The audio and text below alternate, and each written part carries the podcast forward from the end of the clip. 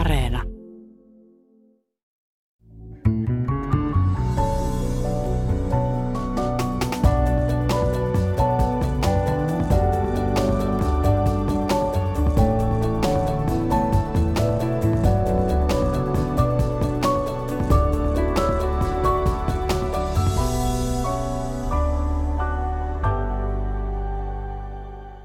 Tämä setäihminen, joka istuu tässä studion penkillä, haluaa omistaa sinulle, Sanna Marin, runon tänä perjantaina. Haihtuvi nuoruus, niin kuin vierivä virta, langat jo harmaat, lyö elon kultainen pirta. Turhaan, oi turhaan, tartunma hetkehen kiinni, riemua ei sua rattoisa seura, ei viini. Kaipaatko, Sanna, menetettyä nuoruutta, joka kului demareitten palaverissa? Tunnetko demarien palaverin kampaviinereiden puristuksen sielussasi? Tämä on mielestäni inhimillistä. Tässä kuuluu ihmisen huokaus ja kaipuu. Mutta sinä olet pääministeri. Ja olet kuulemma pyrkinyt pääministerin roolin rikkomiseen. Saanko näin setäihmisenä antaa sinulle hyvän neuvon? Minähän olen hyvin holhoava ihminen, ollut jo lapsesta saakka. Mitä jos ottaisit yhteyttä johonkin dramaturgiin tai teatteriohjaajaan? He neuvovat sinulle, miten rooli rikotaan niin, ettei siitä koidu sinulle vahinkoa. Ja lopuksi sitten vielä viesti Riikka Purralle. Voihan sitä olla halpamainen, mutta ei näin halpamainen. Öö, Eikö sinusta, Riikka Purra, ole mitenkään halpamaista se, että vaadit pääministeriltä huumetestiä? Tässähän käytetään vanhaa kikkaa. Toimittaja soittaa Stillerille ja kysyy Stilleriltä, oletko hakannut lapsiasi? Stiller vastaa, en ole, en ole syyllistynyt rikokseen. Ja otsikkoon seuraavana päivänä, Stiller kieltää hakkaavansa lapsia. Tervetuloa tähän ohjelmaan, jossa me puhumme suomalaisen huuhaan äh, historiasta tietokirjailija Vesa Sisätön kanssa. Ja myöhemmin ohjelmassa keskustellaan siitä, minne Leninin patsaat pitää siirtää ja miten Suomessa hallitaan menneisyyttä. Täällä on dosentti Janne Saarikivi. Tervetuloa molemmat ohjelmaan. Kiitos. Kiitos. Kysytään lyhyesti teiltä tähän alkuun. Minkälaisia johtopäätöksiä te olette tehneet tästä Marin kohusta? Mikä on erityisesti kiinnittänyt huomionne? Aloitetaan vaikka Vesasta. Joo, tällä huuhaa asioista kiinnostuneena mä kiinnitin huomiota se, että tässä oli tämmöinen kova into tulkita näitä bileääniä ja huutoja ja metelejä sillä tavalla, että mitä salaisia viestejä sieltä paljastuu. Ja tuli mieleen, että tämä on täsmälleen sataprosenttisesti samaa toimintaa, mitä uskovaiset teki tuhatyhdeksänsataakahdeksankymmentäluvulla hevilevyille. Että niitä pyritettiin takaperin ja yritettiin kuunnella sieltä näitä pahaenteisiä viestejä. Ja, ja tota, tässä myös, myös tota, tämä jauhojengisana, joka, josta ilmeisesti ei ole kuin yksi hitti internetissä ennen eilistä, niin jotenkin trendasi, eli, eli tota, se aikaisempi hitti oli mun käsittääkseni Lepsämäläisen Leipomon tällainen hy- joku viikonlopun toivotus, että hyvää viikonloppua jauhojengiltä. eli, eli tässä mun mielestä niin kun ihmiset haluaa, niin kun, nä, miten tämä niin kun todellisuus muodostuu semmoisesta, että, että on tapahtuu jotain ja sitten sitä tulkitaan vahvasti sen mukaan, mitä siinä halutaan nähdä ja, ja sitten tulee tämmöistä. Jeesus näkyy pahtoleivässä. To, äh, Janne.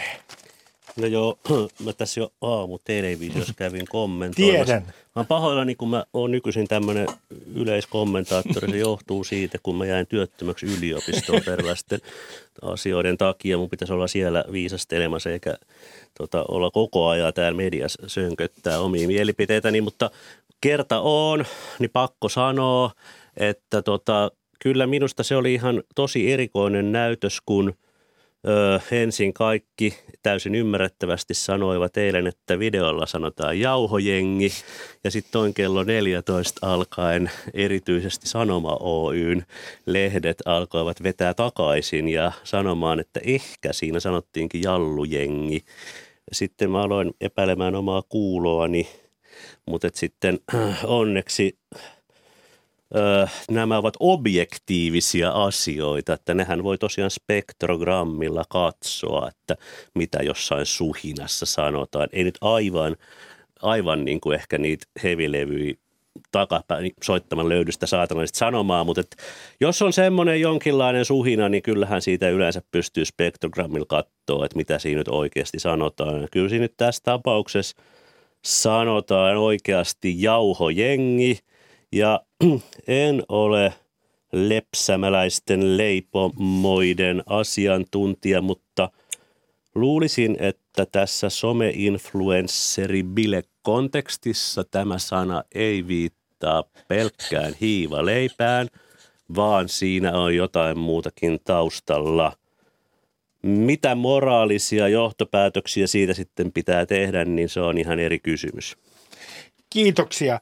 Me mennään nyt aluksi, tästä hypätään perjantai-iltaan kahdeskymmenesviides tammikuuta tuhatyhdeksänsataaseitsemänkymmentäneljä. Stillerin perhe on kokoontunut Nummipusulassa, se oli silloin vielä Nummi, olohuoneeseen. Televisiossa näkyy israelilainen mies, ilmassa on suuren urheilujuhlan tuntua. Tietenkin me ollaan kokoonnut television ääreen senkin takia, että hän on juutalainen. Ja hän taivuttaa lusikoita. Puhun Uri Gelleristä, joka oli valtava spektaakkeli, kun puhutaan huuhaasta. Vesa, minkälainen spektaakkeli tämä oli tämä televisioilta, jossa Uri Geller taivutteli lusikoita ja taisi tehdä telepatiakokeenkin. Joo, tämä oli tosiaan, mä olin itse silloin viisivuotias, tai täytin, täytin keväällä seitsemänkymmentäneljä viisi, että en, en sitä ohjelmaa nähnyt, oli varmaan jo nukkumassa, mutta tota, olen katsonut sen nyt, se on olemassa, olemassa tota Yle Areenassa. Ainakin puolitoista tuntia sitä, mä en ole ihan varma, onko se ihan koko ohjelma siellä, mutta, mutta se oli kyllä Äh, varsinainen spektaakkeli, että harvoin, harvoin näkee niin kaoottista, kaoottista ohjelmaa ja se kaoshan oli osa sitä Uri Gellerin tapaa toimia. Että siellä oli... Eli tämä on mielenkiintoista. Joo. Sä sanot tuossa kirjassa, että, että, että Uri Geller käytti taikurin temppuja, kun hän taivutteli näitä lusikoita mielensä voimalla ja sai kellot käymään, mikä oli kans tähän ohjelmaan, kellojen käynnistäminen, epäkuntoisten kellojen käynnistäminen. Niin äh, millä tavalla hän käytti tätä kaaosta hyväkseen? No sehän on vanha taikurin kikka, että luodaan jotain tämmöistä harhautusta ja, ja tota, semmoista, niin kuin, että katseet kiinnittyy jonnekin ja sitten tehdään jotain, että hän ilmeisesti jäi myös ihan suoraan kiinni siitä, että, että aiheutti jotain kaosta ja sitten pöydän alla väänsi vähän lusikkaa ja, ja tota sen jälkeen, sen jälkeen tota, se yllättäen katkesi. Ja, ja, et, et kyllä, ja sitten tämähän tutkittiin itse asiassa se lusikka, joka hän katkaisi televisiossa, niin kuin V T T sen samana vuonna tutkija totesi, että sitä oli pidetty. pidetty tota jonkinlaisessa täristytämisessä sillä tavalla, että se on tullut valmiiksi murtuma. Että se ei ollut mitenkään tällainen, niin kuin, että vaikka hän poimi sen tämmöisestä valtavasta epämääräisestä laarista, missä oli kaikennäköisiä metalliesineitä, niin se oli ilmeisesti sellainen, joka hän itse tai, tai sitten joku hänen assistenttinsa oli sinne sujauttanut. Että, että tässä... ja, ja hän oli vaatinut, että taikureita ei saa olla paikalla. Ymmärsinkö oikein, että se oli hänen vaatimuksensa, että hän ei pitänyt siitä, että joku taikuri olisi tsekkailu hänen temppujaan. Kyllä joo, tämä oli, studiossa. Joo, tämä oli hänelle niin kuin semmoinen ennakkoesiintymis, että taikureita ei saa olla läsnä. Ja tämä oli myös sitten kyllä, koska taikurit silloin Suomessakin silloin keväällä seitsemänkymmentäneljä heti kiinnitti tähän huomiota. Ja sitten täällä oli tosiaan taikuri, joka niin kuin toisti nämä kaikki tota, Uri Gellerin temput. Et, et se, ei ollut, se ei ollut mitenkään, niin kuin, hän ei tietysti kun taikurin etiikka kieltää kertomasta, että miten nämä tehdään, niin hän ei sitä kertonut, mutta tota, pystyi esittämään samat kikat, että siinähän oli muun muassa tämä telepatiakoe, joka tota noin, niin oli ö, tämmöisiä niin kuin teipattuja filmirasioita, josta yhdessä oli kolikko ja, ja sitten tota Uri Geller siinä ohjelmassa valitsi niistä kaksi, josta sitten toisesta se kolikko löytyi. Että hän, niin kuin, hän koko ajan rakensi tämmöistä pientä epäonnistumisen mahdollisuutta ja sitten kun hän onnistui, niin sitten hän tuli tietysti tämmöinen hieno tunne. Mutta sitten tässä kerrottu myöhemmin julkisuudessa, että, että Uri Geller hän aina hyvin mielellään niin kuin osallistui näihin tällä, että neuvo, neuvo, että mitenkä nämä, nämä tota, kokeet tulee suorittaa tavallaan nämä esiintymisjutut. Hän antoi niin Viljalta tämmöisiä neuvoja ennen näitä ohjelmia ja, ja hän oli mukana, kun näitä teipattiin näitä kolikoita sinne. Ja sitten, sitten kun ne oli niin kaikki siis teipattu, niin hän sanoi, että, että vaihdetaanpas vielä niin kuin sillä, että nyt, että nyt mä katson muualle, että, että, että, että vaihdapa vielä niin kuin kerran nämä niin kuin kolikot paikassa toiseen, jolloin niistä, niistä tota, tölkeistä niin kuin kahdessa oli sitten tota, niin kuin teipit sen näköisiä, että niitä oli peukaloitu. Eli hän, hän, hän, hän, hän luki näitä teippejä, siinä oli koko te, hänen telepatiakykynsä. Juu, mutta mutta äh, tässä on mielenkiintoista sun kirjassa se, että sä puhut paljon niin sanotusta sosiaalisista tilauksista, niistä yhteiskunnallisista oloista, jotka liittyvät näihin niin sanottuihin yliluonnollisiin mm. ilmiöihin, joihin suhtaudut tietenkin skeptisesti. Ja kirjassasi sanotaan, että seitsemänkymmentäluku oli huuhaan kulta-aikaa. Minkä takia seitsemänkymmentäluku oli huuhaan kulta-aikaa Suomessa? Joo, mä sitä itsekin ihmettelin, että musta tuntuu, että koko kirjan olisi melkein voinut tehdä sitä seitsemänkymmentäluvusta, koska siellä oli niin paljon kaikkea koko ajan päällekkäin. Ja se oli osin ehkä sitä, että, että tota, siitä tosiaan se on, näkyy nimenomaan mediassa, että lehdet kirjoitti siitä kovasti, kovasti tota kaiken näköisistä alkaen ufoista ja päätyen maasäteilyyn ja, ja tota jälleen syntymisiin ja ties mihinkä torinon kääriliinoihin. Mutta siinä oli mun mielestä tämmöinen niinku kaksi tota asiaa, joka, joka niinku tavallaan liittyy toisiinsa, mutta jotenkin vähän paradoksaalisessa suhteessa. Eli toisaalta silloin edettiin tämmöistä niinku avaruusaikaa, että oltiin just niinku, edettiin semmoista voimakkaasti niinku nykyaikaa, modernisaatiota, että oltiin yhtäkkiä tämmöisen niinku uuden ajan kynnyksellä, oli tämmöisiä odotuksia, joka liittyy tulevaisuuteen. Ja oikeastaan aika pitkään oli ollut esimerkiksi sellainen trendi tästä telepatiasta ja tämmöisestä, että joskus tulevaisuudessa tämä selvitetään. Että koska tiede oli jo ratkaissut kaiken näköisiä asioita ja ihminen oli käynyt kuussa, niin se on luotto siihen, että nämä kaikki asiat vielä niin kuin selvitetään ja ne on niin kuin todellisia. Niin se oli yksi asia. Ja sitten toinen asia oli oikeastaan tavallaan samaan asiaan liittyvä niin kuin vastareaktio. Eli, eli tota, haettiin sitten semmoista niin kuin henkisyyttä ja sellaista niin kuin tuonpuoleisuutta niin kuin vastakohtana sille niin kuin rationaalisuudelle. No mulle tulee mieleen, Vesa, tämmöinen äh, juttu, että, että kun seitsemänkymmentäluku oli ylipolitisoitunutta, ja siinä suhteessa ehkä jollain tavalla äh, vähän yltiörationaalistakin monelta osin. Kaikki puhe oli poliittista, ainakin tietyissä piireissä. Niin tämä oli tätä, äh, jonkinlainen vastaveto tätä yltiörationaalisuutta vastaan ja ylipolitisoitunuutta ilmapiiriä vastaan.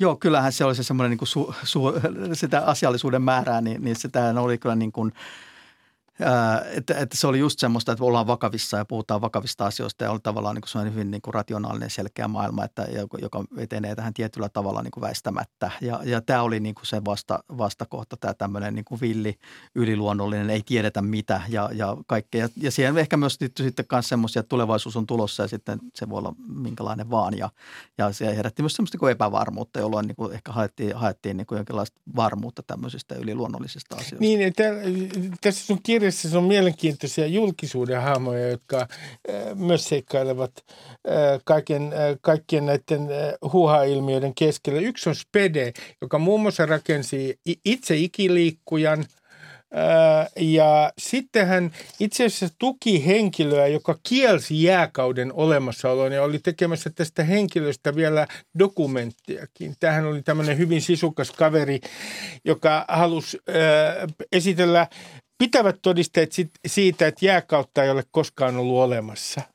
Joo, tämä tota, Keijo Parkkunen tota, Turusta, jo, jolla oli tosiaan tämmöinen tämmöinen tota, noin kirjakin, kirjakin aiheesta kahdeksankymmentäluvun puolella. Että hän, hänellä oli tosiaan tämmöinen, äh, se itse asiassa ei ole ihan hänen omaperäinen teoriansa, se liittyy näihin tota, äh, tämmöisiin äh, nuoren maan fundamentaalisiin tämmöisiin, että, että tota, että ajatus semmoista, että maapalloa on muinaisuudessa ehkä noin kuusituhatta vuotta sitten kiertänyt tämmöinen vesikehä tai vesirenkaat, jotka sitten on niin kuin syöksyneet tota noin, niin maan pinnalle ja poranneet muun muassa näitä hiidenkirnuja ja, ja tota, silottaneet kallioita ja ties mitä kaikkea muuta. Ja sitten se on kiskonut mukanaan avaruuden kylmyyden, joka on niin kuin pakastanut nämä mammutit, joita oli silloin seitsemänkymmentäluvulla löyty ikiroudasta. Ja, ja tota, tämä on tämmöinen hyvin niin kuin dramaattinen teoria, teoria tästä ja hän oli kyllä siis sanotaan niin kuin, hänellä oli juttu tästä tästä jääkaudesta t- tällä Parkkusella, ja hän tunsi sitten Spede Pasasen, ja he ilmeisesti niin kuin, mä luulen, Spedeä kiinnosti jostain syystä. Marriage made in heaven, taivaassa luotu avioliitto. ja, ja, he, ja he jotenkin tuttu toisensa ilmeisesti kuusikymmentäluvun lopussa jo näissä, kun ne oli molemmat niin kuin veneily, siis tämä Parkkunen oli myös niin kuin tämmöistä veneilykeksijän tyyppinen henkilö, kuten Spedekin, niin oli tämmöistä yhteistä. Ja, ja sieltä sitten nämä jääkausiteoriat lähti, ja, ja tosiaan he, he joskus ilmeisesti kesällä seitsemänkymmentäviisi kulkivat tuolla Lapissa ja kuva, kuva, kuvasivat hiidenkirnuja ja tämmöistä, ja siitä oli ehkä tarkoitus tulla dokumentti, ja, ja tota, sitä tämä on tämmöinen tavallaan alan harrastajien tämmöinen myytillinen Spede Pasasen kielletty, kadonnut dokumentti, jo, jo, jo, jota, jota, tota, joka, Spede on vaiennettu. vaiennettu, mutta tota, joka, joka sitten, sitten tota, niin kuin, ää, jotenkin ehkä katosi siinä vaiheessa, kun Spede kuoli ja kaikki kamaa meni kaatopaikalle, ja vielä toiveita, että se pintautuisi jostain. Mutta tosiasia kyllä taitaa olla, että ei sitä koskaan tehty valmiiksi, että se Spede kiinnostui jostain muusta asiasta ja se jäi. Otetaan tähän väliin sellainen ihan myyttinen tapahtuma kolmekymmentäluvulta, koska se kuvaa myös ajan henkeä, ja kun meille tuputetaan huuhaata, niin miten ajan henki vaikuttaa. Tattarisuon mysteeri, sehän on kolmekymmentäluvulta, ja se Tattarisuohan sijaitsee täällä Helsingin alueella Malmilla, ja sieltä löytyy ruumiin osia. Voitko kiteyttää, mitä sitten tapahtui? No sitten tapahtui valtava härdelli, jossa tota, niin, ä, niitähän löytyi kahdessa erässä, ensin, ensin yksi käsi ja sitten vuotta myöhemmin paljon lisää. Ja, ja, tota, noin, niin, ja sitten heti oli semmoista, että tässä on nyt tehty jotain mustaa magiaa, koska niitä oli jotenkin tyyliin, tyyliin kaikki vasemmat kädet oli naisilta ja, ja tämmöisiä. Ja, ja sitten siinä oli niin kuin, ä, tosiaan alettiin epäillä, että ne on peräisin hautausmaalta, ja, ja todettiin, että ne onkin kuolleilta ihmisistä leikattu, että siinä ei nyt sentään mitään massamurhaa tapahtunut, mutta tota... Mutta että niin kun siinä oli semmoista, niin kun jahdattiin, jahdattiin tota noin Harjun Hautausmaan vahtimestaria, jota jotenkin oli jo päätetty, että hän on syyllinen, että häntä niin kun jopa niin kun jossain vaiheessa maksettiin hänelle asuntoa Helsingissä, että häntä voitiin hakea kuulusteluihin aina tarvittaessa. Ja, ja sitten se kyllä paljastui sitten lopulta, että tässä oli tämmöinen porukka hyvin niin kun yhteiskunnan tota, sillä pohjalta aika niin kun säälittäviäkin ihmisiä, jotka oli niin kun yrittänyt tämmöisellä niin kun ilmeisesti aikallaan, mä luulen, että se kirja, mitä he ovat käyttäneet, on ollut musta raamattu. Siinä on kaikkia tämmöisiä erikoisia he, ohjeita. He yrittivät siis menestyä jotenkin, joo, nousta luokka-asemassa mustalla magialla. Joo, oliko siis näin? Joo, joo, siellä tavallaan myös niin kostaa. Siis siinä oli tämmöisiä, että he olivat kokeneensa vääryyttä niin kuin tavallaan oikeudenkäynnissä. Siinä oli tämmöinen, tämmöinen tota, nainen, joka yritti saada, oli niin kuin tämmöinen tota, ylemmän luokan mies, joka, jota hän niin kuin väitti, väitti lastensa isäksi, ja, ja sitten tota, yritti saada niin kuin osuutta perinnöstä. Ja, ja, ja sitten oli oikeudessa todettu, että ei, ja hän oli vielä saanut sitten niin kuin herjauksesta sitten, sitten niin kuin vankeustuomio. Ja, ja totta kai siis tämä, tämä on voinut olla niin kuin todella niin kuin semmoinen katkera paikka, koska, koska ei nyt ole välttämättä ihan kauhean ää, tota, syytä epäillä, että kun tämä on aina ollut niin kuin se tosissaankin, että, että siis näin. Ja, ja mm. sitten kostoksi äh, käytettiin mustaa, mustaa, magia. mustaa magiaa, mutta tämä liittyy myös siihen kolmekymmentäluvun ilmapiiriin. Tässähän tämän, tämän mysteerin äh, äh, aikana muun muassa syytettiin tietysti romaaneita, joita nyt, joo, syytetään aina. He olivat yhdessä vaiheessa syntipukkeina tässä. Ja, ja tämä liittyy, sun kirjan mukaan tämä liittyy myös tähän kolmekymmentäluvun ilmapiiriin. Millä tavalla? No siinä oli sitä semmoista paranoiaa, joka tota... Et silloinhan oli paljon kaikkea tämmöistä niin kuin intrigiä liikkeellä. Eli, eli siis oli maanalaiset kommunistit, oli, oli sitten oikeistolaiset, jotka, jotka tota niin kuin, silloin oli, tämä oli just tätä Lapuan liikkeen.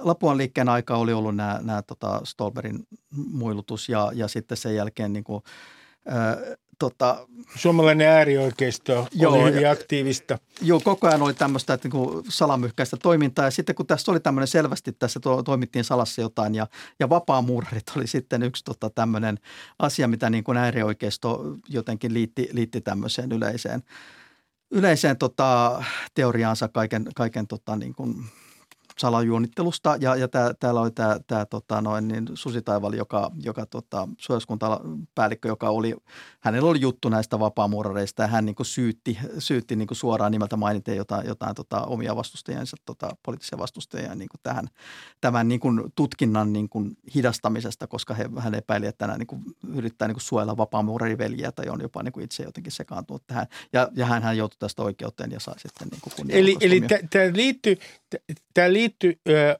osittain siihen yleiseen paranoiaan, kyllä, vainoharhaisuuteen joo, että, sinä joo. aikana Suomessa. Si, siihen aikaan oli tämmöistä näin ja se, se tosiaan niin kuin koko se vuosikymmen oli täynnä tämmöistä, että oltiin, oltiin niin kuin varuillaan ja epäätiin jotain salaista, että on tekeillä. Että siinähän oli sitten semmoinen niin kuin, ja, ja sen ymmärtää ehkä se jotenkin Suomen demokratia oli siinä ollut aika, aika tota, horju, horjuvissa kanteessa nimenomaan kolmekymmentäluvun alussa, kun oli ollut, ollut tota noin nämä tota, Lapuan liikkeen toiminta ja sitten oli, oli tosiaan Mäntsälän kapina vielä, joka oli niin kuin kolmekymmentäkaksi niin kuin hyvin lähellä.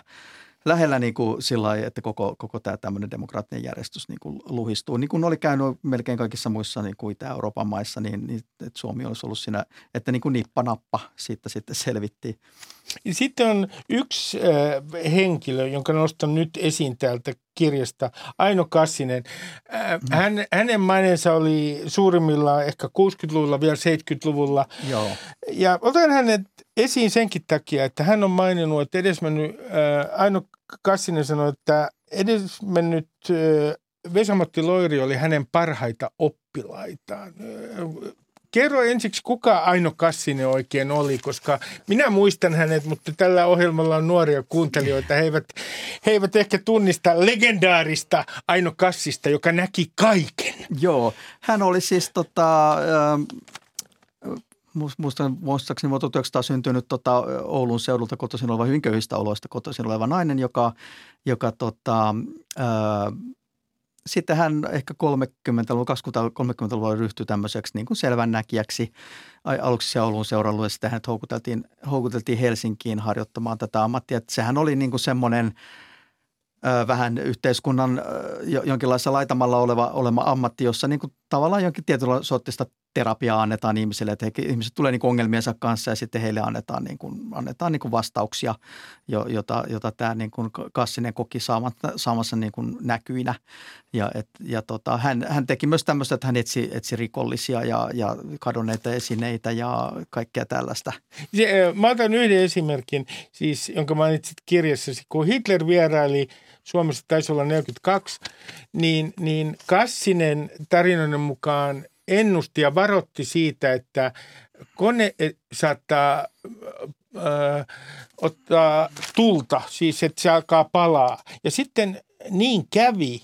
Hitlerin koneen pyörät alkoivat palaa. Joo. tota, tämähän täytyy muistaa, että kun tarina on kerrottu, kerrottu niin kuin vuosikymmeniä myöhemmin, eikä sitten ole minkäännäköisiä todisteita. Tämä oli sillä tavalla jotenkin, että hän oli niin kuin joku hänen niin kuin oppilaansa tai tällainen niin kuin asiakkaansa oli joku tämmöinen lentomekaanikko, jota hän sitten varoitti, että pitää olla valppaana siinä, että voi, voi jotain tapahtua. Ja tosiasiassahan se, se, mitä siinä tapahtui, niin siinähän kyllä tosiaan leimahti joku pyörä tulee, mutta se ei, siis ollut, tilanne ei ollut edes vaarallinen millään tavalla. Että siinä ei ollut niin kuin, että semmoista nyt sattuu ja tapahtui sen aikaisella lentokoneella niin kuin yhtenä, että se oli ihan periaatteessa normi, normiongelma ja, ja sillä lailla, että se ei ollut mikään, mikään tota, tämmöinen. Mutta hän niin kuin mielellään kertoi tämmöisiä, että vaikka minusta vähän niin kuin tämä Hitlerin hengen pelastaminen on jotenkin semmoisena niin kuin ihmettekona, niin menee sinne vähän epämääräisten luokkaan kyllä minun, minun nähdäkseni. Mulla on tota täällä hetkinen muistiinpanoissani yksi hänen ennustuksensa.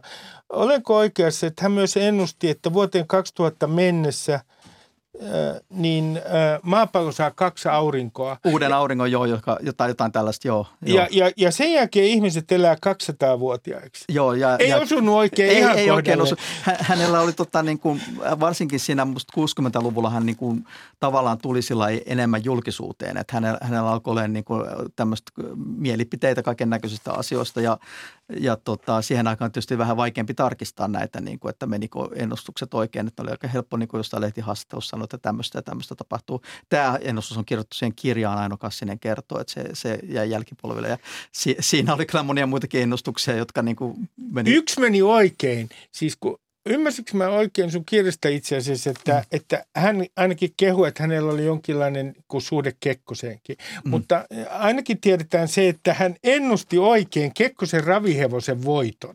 Joo, se on joo. ainoa varma tieto. Joo, tämä oli musta ainoa, mikä niin musta mä tutkiskelin. Kyllähän, kyllähän todennäköisesti äh, puhui jo silloin, silloin tai antoi ymmärtää, että Kekkonen olisi käynyt hänellä, mutta ei, ei siis eihän Kekkonen tämmöistä mun käsittääkseni tehnyt. Et se oli vaan semmoista, kun hän, hänen niin kuin tämmöinen nimettä nimettömyys suojeli hänen asiakkaitaan, niin sitten, sitten jos joku, joku tota, sanoo, että kävikö Kekkonen sun luona, niin tietysti sanoo, että en voi, en voi kertoa, niin, niin, niin tota, josta voi sitten tehdä ne päätelmät, jotka haluaa. Mutta joo, hän on, hän, tota, se oli sellainen uutinen, että hän ainakin kertoi ennustaneensa jotenkin oikeita ja jälkikäteen. Sitten sit otetaan yhdeksänkymmentäluvulta yksi ilmiö, joka, jonka äh, muistan jotenkin hämärästi, Luonnonlain puolue. Ja heillähän oli joogalentäjät.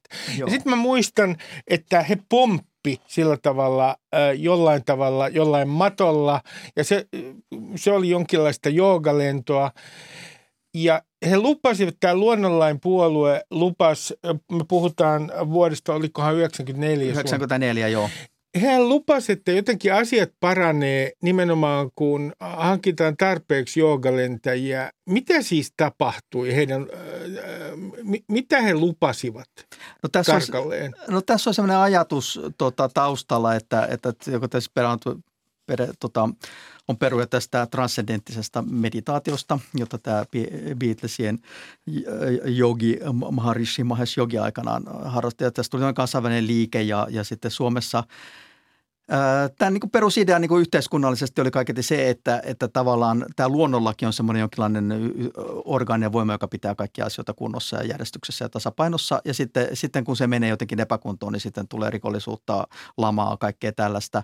Mutta tätä voidaan tämmöisellä joogalennolla lievittää tätä tällaista ja saattaa se luonnollakin takaisin tasapainoon. Tässä on tavallaan tämmöinen ihan niin kuin selkeä teoria, että miten tämä homma pitäisi toimia. Ne, ne oli, heillä on jatkaja, kristallipuolue, mutta nämä oli jollain tavalla viattomampi. Koska kristallipuoluehan on sanonut, että mitä oikeastaan korona, jos mä oon ymmärtänyt oikein koronakriisiä, korona ei ole oikein olemassa tai ainakin he vastustavat rokotteita. Joo, joo että siis tämä, tämä tota, Luonnonlain puolue oli selvästi tämmöistä mun mielestä niin kuin enemmän tämmöinen niin kuin hippihenkisempi, tämmöinen niin kuin, mikä tavallaan ehkä herätti sen silloin yhdeksänkymmentäluvun lamassa, niin, niin jotenkin semmoinen positiivinenkin ilmiö, että, että niitä pidettiin ehkä semmoisena harmi, harmittomina, hyvän tahtoisina niin kuin sekopäinä. Mutta tota, kyllähän melkein seitsemäntuhatta ääntä yhdeksänkymmentäviisi tota, ää, eduskuntavaaleissa, mutta eihän sillä niin kuin päästy lähellekään niin kuin eduskuntapaikkaa. Että he, heillä oli tämmöinen linja, että ei tehdä noita vaaliliittoja, joten se sitten niin kuin tavallaan... Lennetään vaan, lennet, lennetään vaan. Omillamme. Et sinähän oli siis tämmöinen idea, että budjetoidaan niin kuin, jossain vaiheessa he ajattelivat, että työttömistä koulutetaan tämmöisiä joogalentäjiä ja jollakin, oliko se kymmenen tuhatta markan kuukausipalkalla joogalennetä ja sitten rakennetaan tämmöinen joogalentohalli, johon oli myös niin kuin laskelmat, että kuinka oliko se puolitoista miljardia markkaa sen rakentaminen vaatii. Et sinne oli tämmöinen aika selkeä selkeä suunnitelma, mitä, mitä he halusivat tehdä ja, ja tota, mutta eihän sitten niin kuin se meni oikeastaan se ensimmäinen uutuuden viehätys niin puolueelta ohitte, niin sitten se äänimäärä puolittui ja, ja oikeastaan ainoa läpimenotasoa. Sitten kun puolue oli jo poistettu rekisteristä, niin vuoden kaksituhatta kuntavaaleissa se niin kuin puolueen lehdistösihteeri pääsi Lopella kunnanvaltuustoon.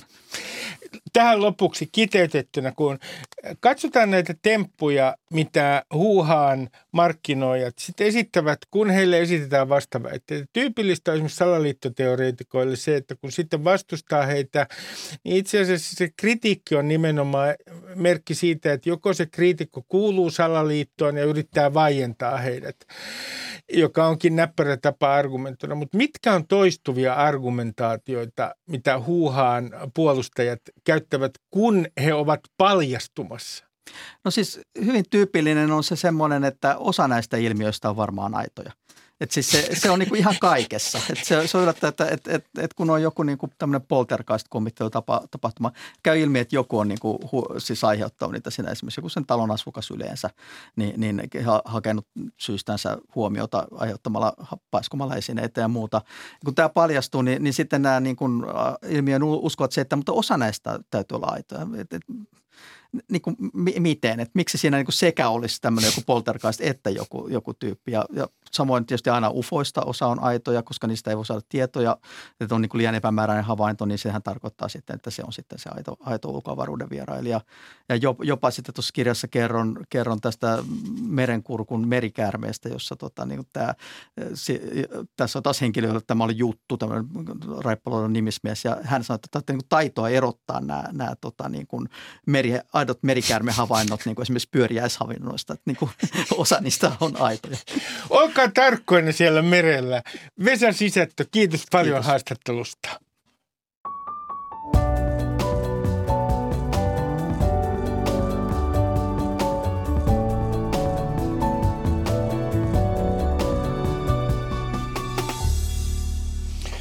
Haluan kulkea sipulikupolien, äh, Leninin ja hakaristien välistä, kirjoittaa Janne Saarikivi, dosentti Janne Saarikivi mm, Helsingin Sanomissa.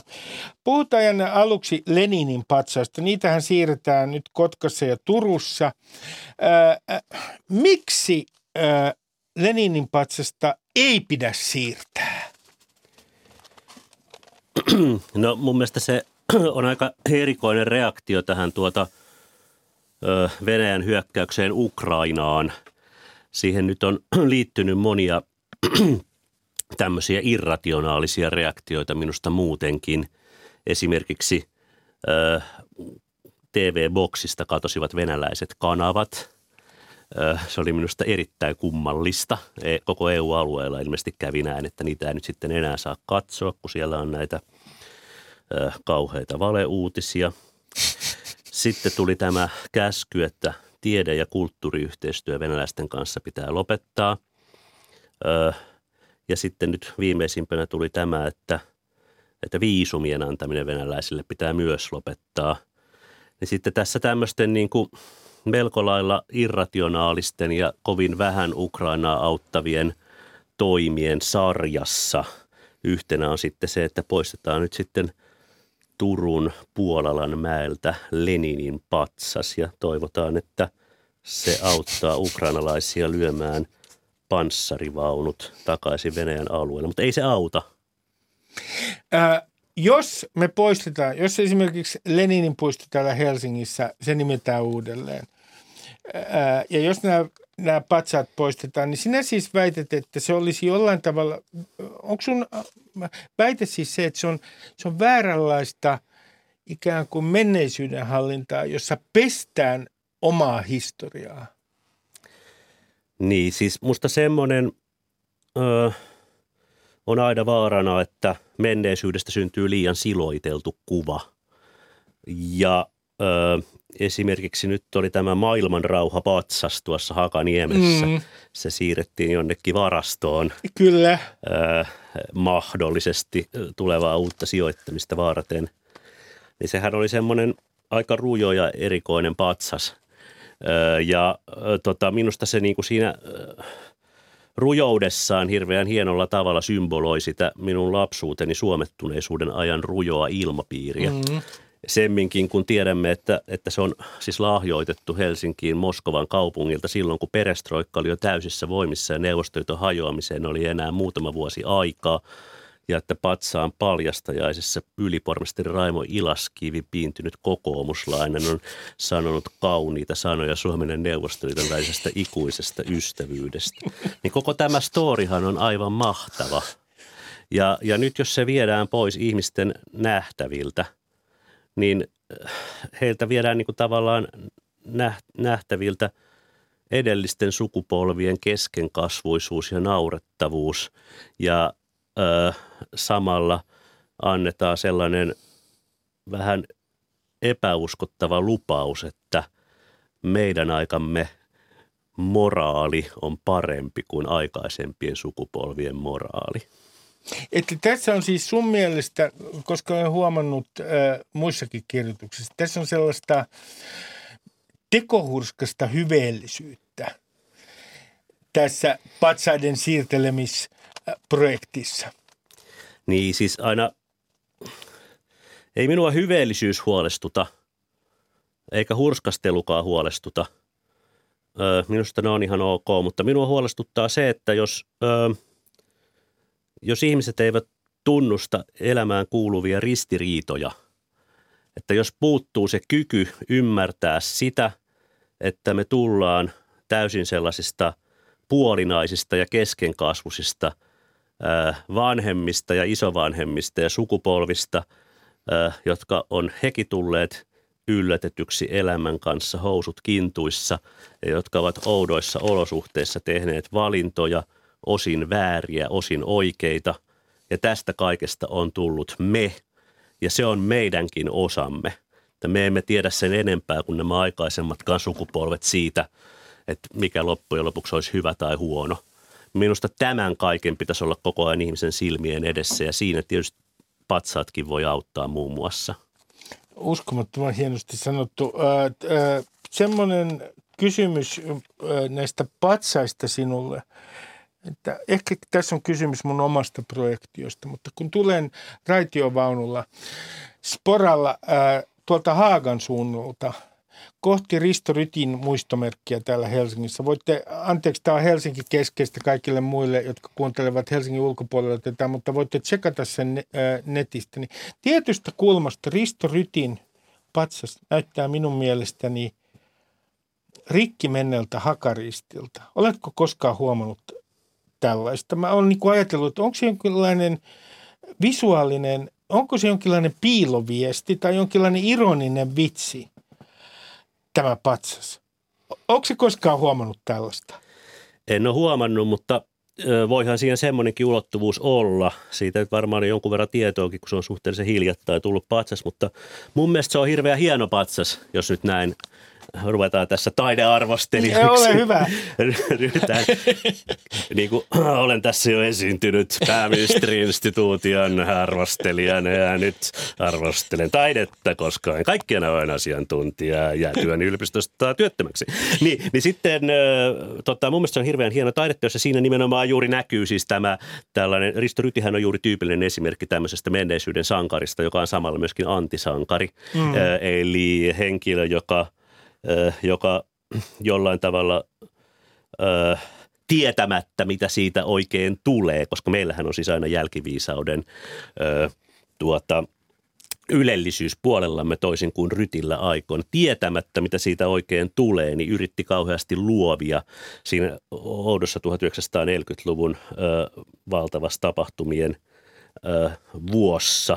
Ja sitten tietysti tuli liittoutuneeksi Hitlerin kanssa oikein kunnolla ja sitten joutui siitä istumaan vankilassa ja tällaista näin. Ja oli vielä marttyyri, koska oli tehnyt henkilökohtaisen ikään kuin sopimuksen niin, että Suomi pystyi irtautumaan, koska Ryti oli sopinut tämän Ryti-Ribbentrop-sopimuksen, jossa siis sanottiin, että Suomi ei irtautu sodasta ilman Saksan suostumusta. Niin, mutta eikö siinä... hän oli myös marttyyri. Niin, marttyyri tietenkin. Ja eikö siinä ollut tämä kuitenkin, että hän oli myös juristi ennen kaikkea, mm. että hän tietenkin laati sen sopimuksen sanamuodon sillä tavalla, että hän ö, tiesi, että jos sitä on pakko irtautua, niin sitten löytyy konstit. Kyllä. Ja tällä tavalla sitten juuri saatiin oikealla hetkellä Ihantalaan ihania saksalaisia panssarinyrkkejä pysäyttämään suurhyökkäys kesällä neljäkymmentäneljä ja sitten kuitenkin päästiin eroon saksalaisista, kun alkoi kesä vaihtua kohti syksyä, mutta sitä ennen Rytin piti ensin itse mennä. No niin, mutta se nyt on tämmöinen tyypillinen. Mutta tämmöisiähän nämä muutkin on. Siis, siis että... Ja sä pidät, sä pidät tästä Rytin patsasta, mutta saanko kysyä sinulta, että kun näet Mannerheimin patsaan Helsingin keskustassa, niin minkälaisia assosiaatioita sinulle syntyy? Koska jostain kumman syystä joka kerta, kun menen siitä ohi ja näen tämän Mannerheimin hahmon, niin mulle tulee mieleen Itä-Eurooppa, että itä-eurooppalainen sotasankari, jossa itä-eurooppalaisessa kaupungissa ää, ää, on tämmöinen valloittajan, ää, suuren kenraali ja valloittajan ratsastajapatsas. Miksi ihmeessä Itä-Euroopassa? On Länsi-Eurooppakin täynnä ratsastajapatsaita. Ky- on, kyllä, se on totta. Ö, että siis ka- kaikkiallahan on ratsastajapatsaita pilvin pimein, että Mannerheimin ratsastajapatsaisi ehkä huomioon arvostaa se, että se on tullut niin tavattoman myöhään. Että tota, eikö Tukholmankin siinä ihan paraatipaikalla on, on, on tota tämä ratsastaja äi, eli nyt harmikseni, en kyllä muista kuka se on, mutta se ei ole Kustaa toinen Adolf, kun se on joku, joka tuli hänen jälkeensä.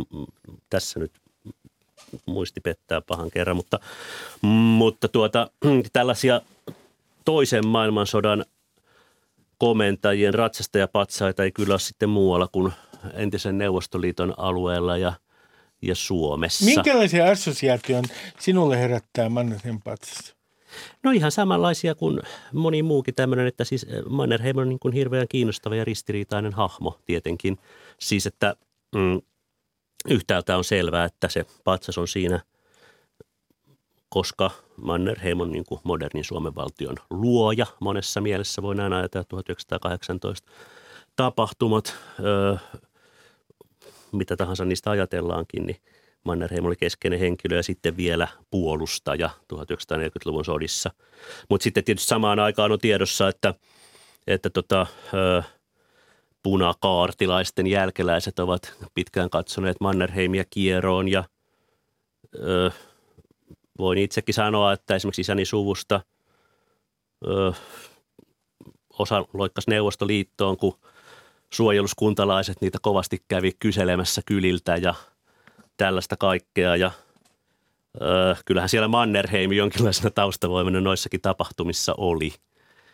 Ö, mutta ja sit, mut Mannerheim oli tietysti myöskin tavattoman kiinnostava henkilö monella tavalla, että se ö, tuntuu minusta, kun siinä on kaikenlaisia tämmöisiä, kun se on, se on tämmöinen niin kuin hyvin monikulttuurinen ja tämmöinen, joka oli oikeastaan tehnyt jo yhden hyvin mielenkiintoisen elämäntyön siinä vaiheessa, kun se tuli Suomeen näitä armeijoita johtamaan. Että sehän oli jo kenraali siinä vaiheessa, oli elänyt, osallistunut Venäjän Japanin sotaan menestyksekkäästi, jos ei paljon muita menestyksiä juuri ollutkaan. Ja sitten tota, vielä siellä Puolassa toiminut kaikkea tämmöistä ja tehnyt esimerkiksi tämän vakoilumatkan Kiinaan, jonka aikana se oli oppinut Kiinaa ja josta sitten Suomen-Sugrilainen seura teki tämän hienon niteen, että se toimi tämmöisenä vähän niin kuin etnografina. Hirveän ihmeellinen ihminen. Siis, ja juuri tämä, että en halua sanoa, että hyvä ihminenkö vaiko paha, vaan ajattelen, että kaikki olemme sekä että. Simul justus et peccator, niin kuin, anteeksi, simul justus et peccator, kuten Lutherkin sanoi, että kaikki ovat vanhurskaita ja syntisiä. Kyllä tämä varmasti Leniniinkin pätee. Kun sä kirjoitat tuossa Helsingin Sanomissa näistä patsaista, niin sä toteat, että sulla on suunnilleen sadan henkilön luettelo, kenen, kenellä pitäisi olla patsas täällä Helsingissä tai jossain muualla Suomessa. Me ei ehditä sataa käydä läpi, mutta keille pitäisi nyt ensisijaisesti pystyttää patsas Helsingissä ja muualla Suomessa?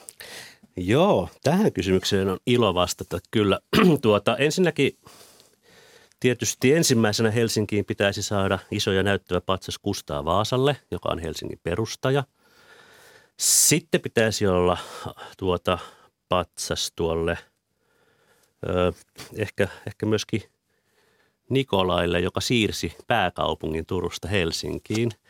Sitten pitäisi olla Helsingin yliopiston edessä pitäisi olla suuri patsas kuningatar Kristiinalle, joka perusti yliopiston. Se muutenkin sopisi tähän nykyaikaan, kun kuningatar Kristiinahan oli tämmöinen vähän niin kuin androgyyni henkilö, joka, joka luopui vielä kruunusta ja päätyi sinne Roomaan erakkonunnaksi. Se oli todella mielenkiintoinen ja omituinen ihminen. Mutta kuningatar Kristiinallahan on yliopiston perustamiselleksi toinenkin merkittävä ansio, nimittäin se, että hän määräsi, että Ruotsin valtakunnassa kaikkiin pitää osata lukea jollain tavalla. Tämähän oli aivan skandalöösiä ja tapahtui siis ihan järjettömän paljon aikaisemmin kuin missään muualla Euroopassa. Niin tuota, hänelle ehdottomasti patsas tarvitaan. No sitten tarvitaan, kuinka kauan mä luettelen näitä? Ole, ole hyvä vaan. Tässä, tässä, toivotaan nyt virkamiehet siellä Helsingin byrokratiassa. Kirjoittakaapa muistiin nyt.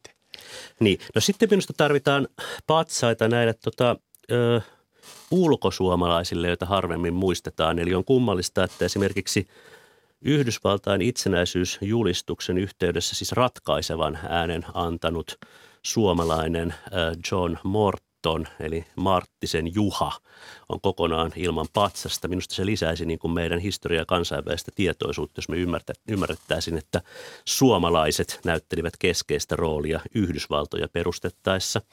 Sitten samoin pitää tietenkin kaikille näille suomalaisille kolonisaattoreille saada patsaita, eli suomalaisille Alaskan kuvernööreille patsaat.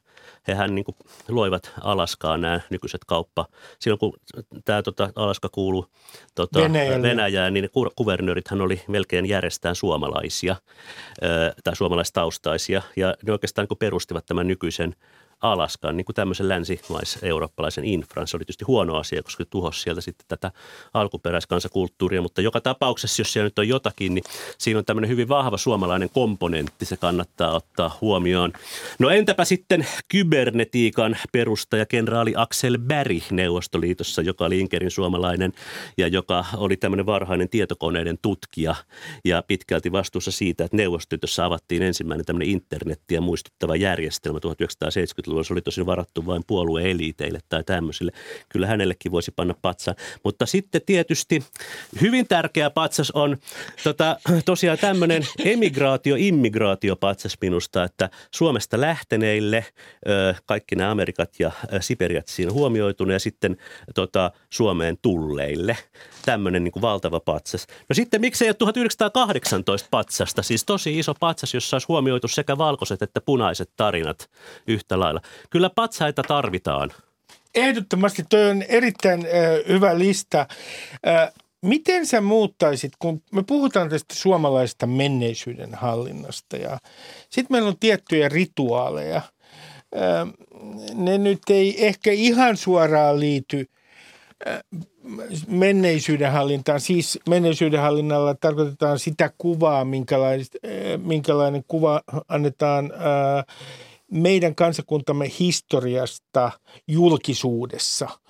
Määritellään se nyt vaikka näin. Mutta meillä on tämä rituaali itsenäisyyspäivän juhlat. Ja jos me ajatellaan, että se on mahdollisuus nostaa Suomen historiasta jotain unohdettua, sellaista, mikä on syrjäytetty tästä meidän kansallisesta tarinasta, niin mitä sinä haluaisit nostaa? No kaiken, joka oli ennen tuhatyhdeksänsataalukua. Että se tuntuu erikoiselta, että ei oikein semmoiseen yleiseen historiakäsitykseen Suomessa mahdu muuta kuin Mannerheim ja Kekkonen ja, ja tota, jatkosodan torjuntataistelut. Siinähän se onkin Suomen historia. No Lasse Virenin joku kaatuminen vielä mahtuu, mutta siis... Se on kauhean surullista. Ole, ole, pitäisi, pitäisi siis tuhatkahdeksansataayhdeksän Suomen valtion todellinen luominen suuriruhtinaskuntana Venäjän yhteydessä. Pitäisi olla itsenäisyyspäivän veroinen juhla. Esimerkiksi Norjassahan nämä kaikki itsenäisyysjuhlaisuudet liittyy paljon tähän tuhatkahdeksansataaviisitoista tapahtumiin, kun Norja, Norja luotiin tota, äh, ikään, kuin, ikään kuin siten, että se siirrettiin Tanskalta Ruotsiin. Sitten, mutta silloin se luotiin. Siis silloin, silloin sitä tehtiin kuningaskunta. Samalla tavalla, samalla tavallahan siis Suomessakin kävi, että tuhatkahdeksansataayhdeksän Suomi luotiin siten, että siitä tehtiin suuriruhtinaskunta, sai kaikki omat valtiolliset instituutiot sun muut. Mä ihmettelen, miten sitä niin vähän, vähän muistetaan. Sitten on yksi asia, Janne. Voi olla, että olen tässä väärässä, mutta mä edelleen ihmettelen. Olen sanonut sen aikaisemminkin näissä ohjelmissa, mutta edelleen mä ihmettelen, että kun meillä on itsenäisyyspäivä tai me puhutaan Suomen historiasta, niin jostain syystä niin kuin meillä tässä julkisessa keskustelussa puhutaan todella vähän fenomaaneista ja koko fenomaanien, ää, koko fenomaanien ää, piiristä ikään kuin ää, ilmiönä. Siellähän tehtiin hyvin omituisia ratkaisuja. Ruotsinkieliset perheet muuttivat ideologisista syistä ja he kuuluivat eliittiin oman äidinkielensä, mikä on varsin harvinaista maailmalla. Mikä on syy, se syy, että fenomaaneihin kiinnitetään niin vähän huomiota tässä meidän virallisessa keskustelussa, yhteiskuntakeskustelussa?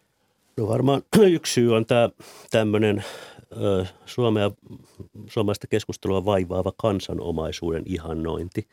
Että tota, jos Suomessa haluaa olla suosittu, niin keskeinen sääntö on se, että pitää ehdottomasti sanoa, että minä olen ihan tavallinen ihminen. Minä olen, että siis tämähän on ollut meillä kautta aikojen, että kaikkein korkeimmat eliitit niin kuin larppaa tavallista ihmistä, niin kuin että Tarja Halonen korosti, että miten hän S-etukortilla ostelee ja, ja Martti Ahtisaari lesoili, että hänen lempiruokansa on aivan tavallista suomalaista arkiruokaa. No sitten kaikki kuitenkin ymmärtää, että ei nämä ihmiset ole tavallista nähneetkään, että ne on aivan niin kuin huippueliittejä, eikä siinä ole mitään vikaa. Kyllä siis minusta tämmöinen niin kuin keskikokoinen eurooppalainen kansallisvaltio voi hieman eliittejäkin elättää.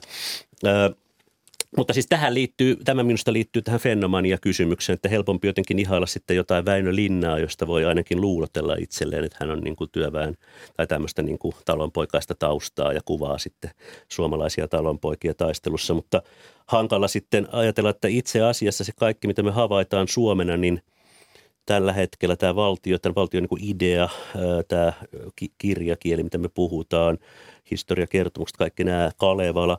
Tämähän on tämmöinen pienen kaveripiirin projekti. Ja tämä kaveripiiri vaikutti siis tuhatkahdeksansataaluvun puolivälissä Helsingin yliopiston humanistisessa tiedekunnassa. Nehän oli siis Lönnrot, Topelius, Snellman, äh, ensin oli Castrén, äh, siis näähän oli niin kuin samaan aikaan siellä professoreita ja, ja, ja samaan aikaan ikään kuin tuottivat. No, Runeberg oli kanssa, unohdin mainita. Eli, eli. Ne oli siis, ne oli siis tämä, tämä viiden hengen porukka. Ne, ne niin kuin käytännössä tuotti tämän niin kuin tämmöisen ensimmäisen interpretaation suomalaisuudesta. Niille patsas, no niillähän nyt monia on jo patsaita tietysti, mutta voisi olla tämmöinen niin kuin porukkapatsas minusta esimerkiksi Senaatin torilla, jossa siis huomioitaisiin, että ne on toimineet siinä yliopiston päärakennuksessa kaikki. Eli, eli toisin sanoen, kun nykyään on paljon eliitin vastustamista, niin ei pidä niin kuin unohtaa sitä, että suomalaisuuden loi nimenomaan eliitti. Niin, mä en oikein, niin siis, siis se eliittisana, siinä on nyt semmoista jotain kummallista painolastia. Siis, että minusta on luonnollista, että kaikkihan me yritetään tehdä se, mitä me tehdään mahdollisimman hyvin. Ja mitä paremmin sen tekee, niin sitä, sitä parempi minun nähdäkseni. Siinä ei ole niin kuin mitään hävettävää, että joku on hyvä jossakin. Ja, ja oikeastaan minusta siinäkään ei ole hirveän paljon hävettävää, jos sattuu syntymään hyviin oloihin. Siitähän nyt nykyisin pitää olla kauhean pahoillaan, että jos on sattunut, sattunut tuota saamaan vaikka varallisuutta tai sivistystaustaa kotioloissa. Minkä sille voi? Sitten saa todennäköisesti jotain muita niin kuin raskaita ja ikäviä asioita, jotka aina niin päälle päin näy. Lopuksi, Janne Saarikivi, mä tiedän, sulta on tänä syksynä tulossa kirja, joka koskee sinulle rakkaita sanoja suomen kielessä, eikö totta? Kysyn tähän loppuun ja annetaan tämmöinen, vaadin, että näitä sanoja sitten käytetään. Jos mä haluan käyttää tänään viikonlopun aikana suomen kielestä jotain oikein vanhaa kerrostumaa olevia sanoja, niin voitko sinä kertoa minulle, mä lupaan käyttää niitä viikonlopun aikana, mitä ne sanat ovat? No itse asiassa sä oot tässä nyt koko ajan käyttänyt niitä suurimman osan aikaa, että öö, siis sanaston ydinhän on uralilaisesta kantakielestä peräisin ja kaikkein yleisimmät sanat kuuluvat tuohon ytimeen. Eli näissäkin lauseissa, mitä mä tässä puhun, niin noin kahdeksankymmentä prosenttia on on periaatteessa jonkinlaista ö, uralilaista lähtöä. Siis sa- sanoista sinänsähän siis ehkä vain yksi prosentti on, mutta kun suurin osa sanoista on semmoisia niin kuin joku promiskuiteetti ja euforia ja tämmöisiä, että käyttää kauhean harvoin. Mutta sitten se sen tyypillinen sana on vaikka just tämmöinen kuin käyttää. Käyttäähän on samaa kantaa kuin kävellä ja käydä ja se, se on vanha sana vaan. Käyttäkää vaikka tätä sanaa. Ja muistakaa, että teillä on yhteys Uralille, teillä on yhteys ää, historiaan, kun te viikonlopulla puhutte iloisesti suomen kieltä. Kiitoksia Janne Saarikivi ja oikein hyvää viikonloppua teille kaikille. Kiitos.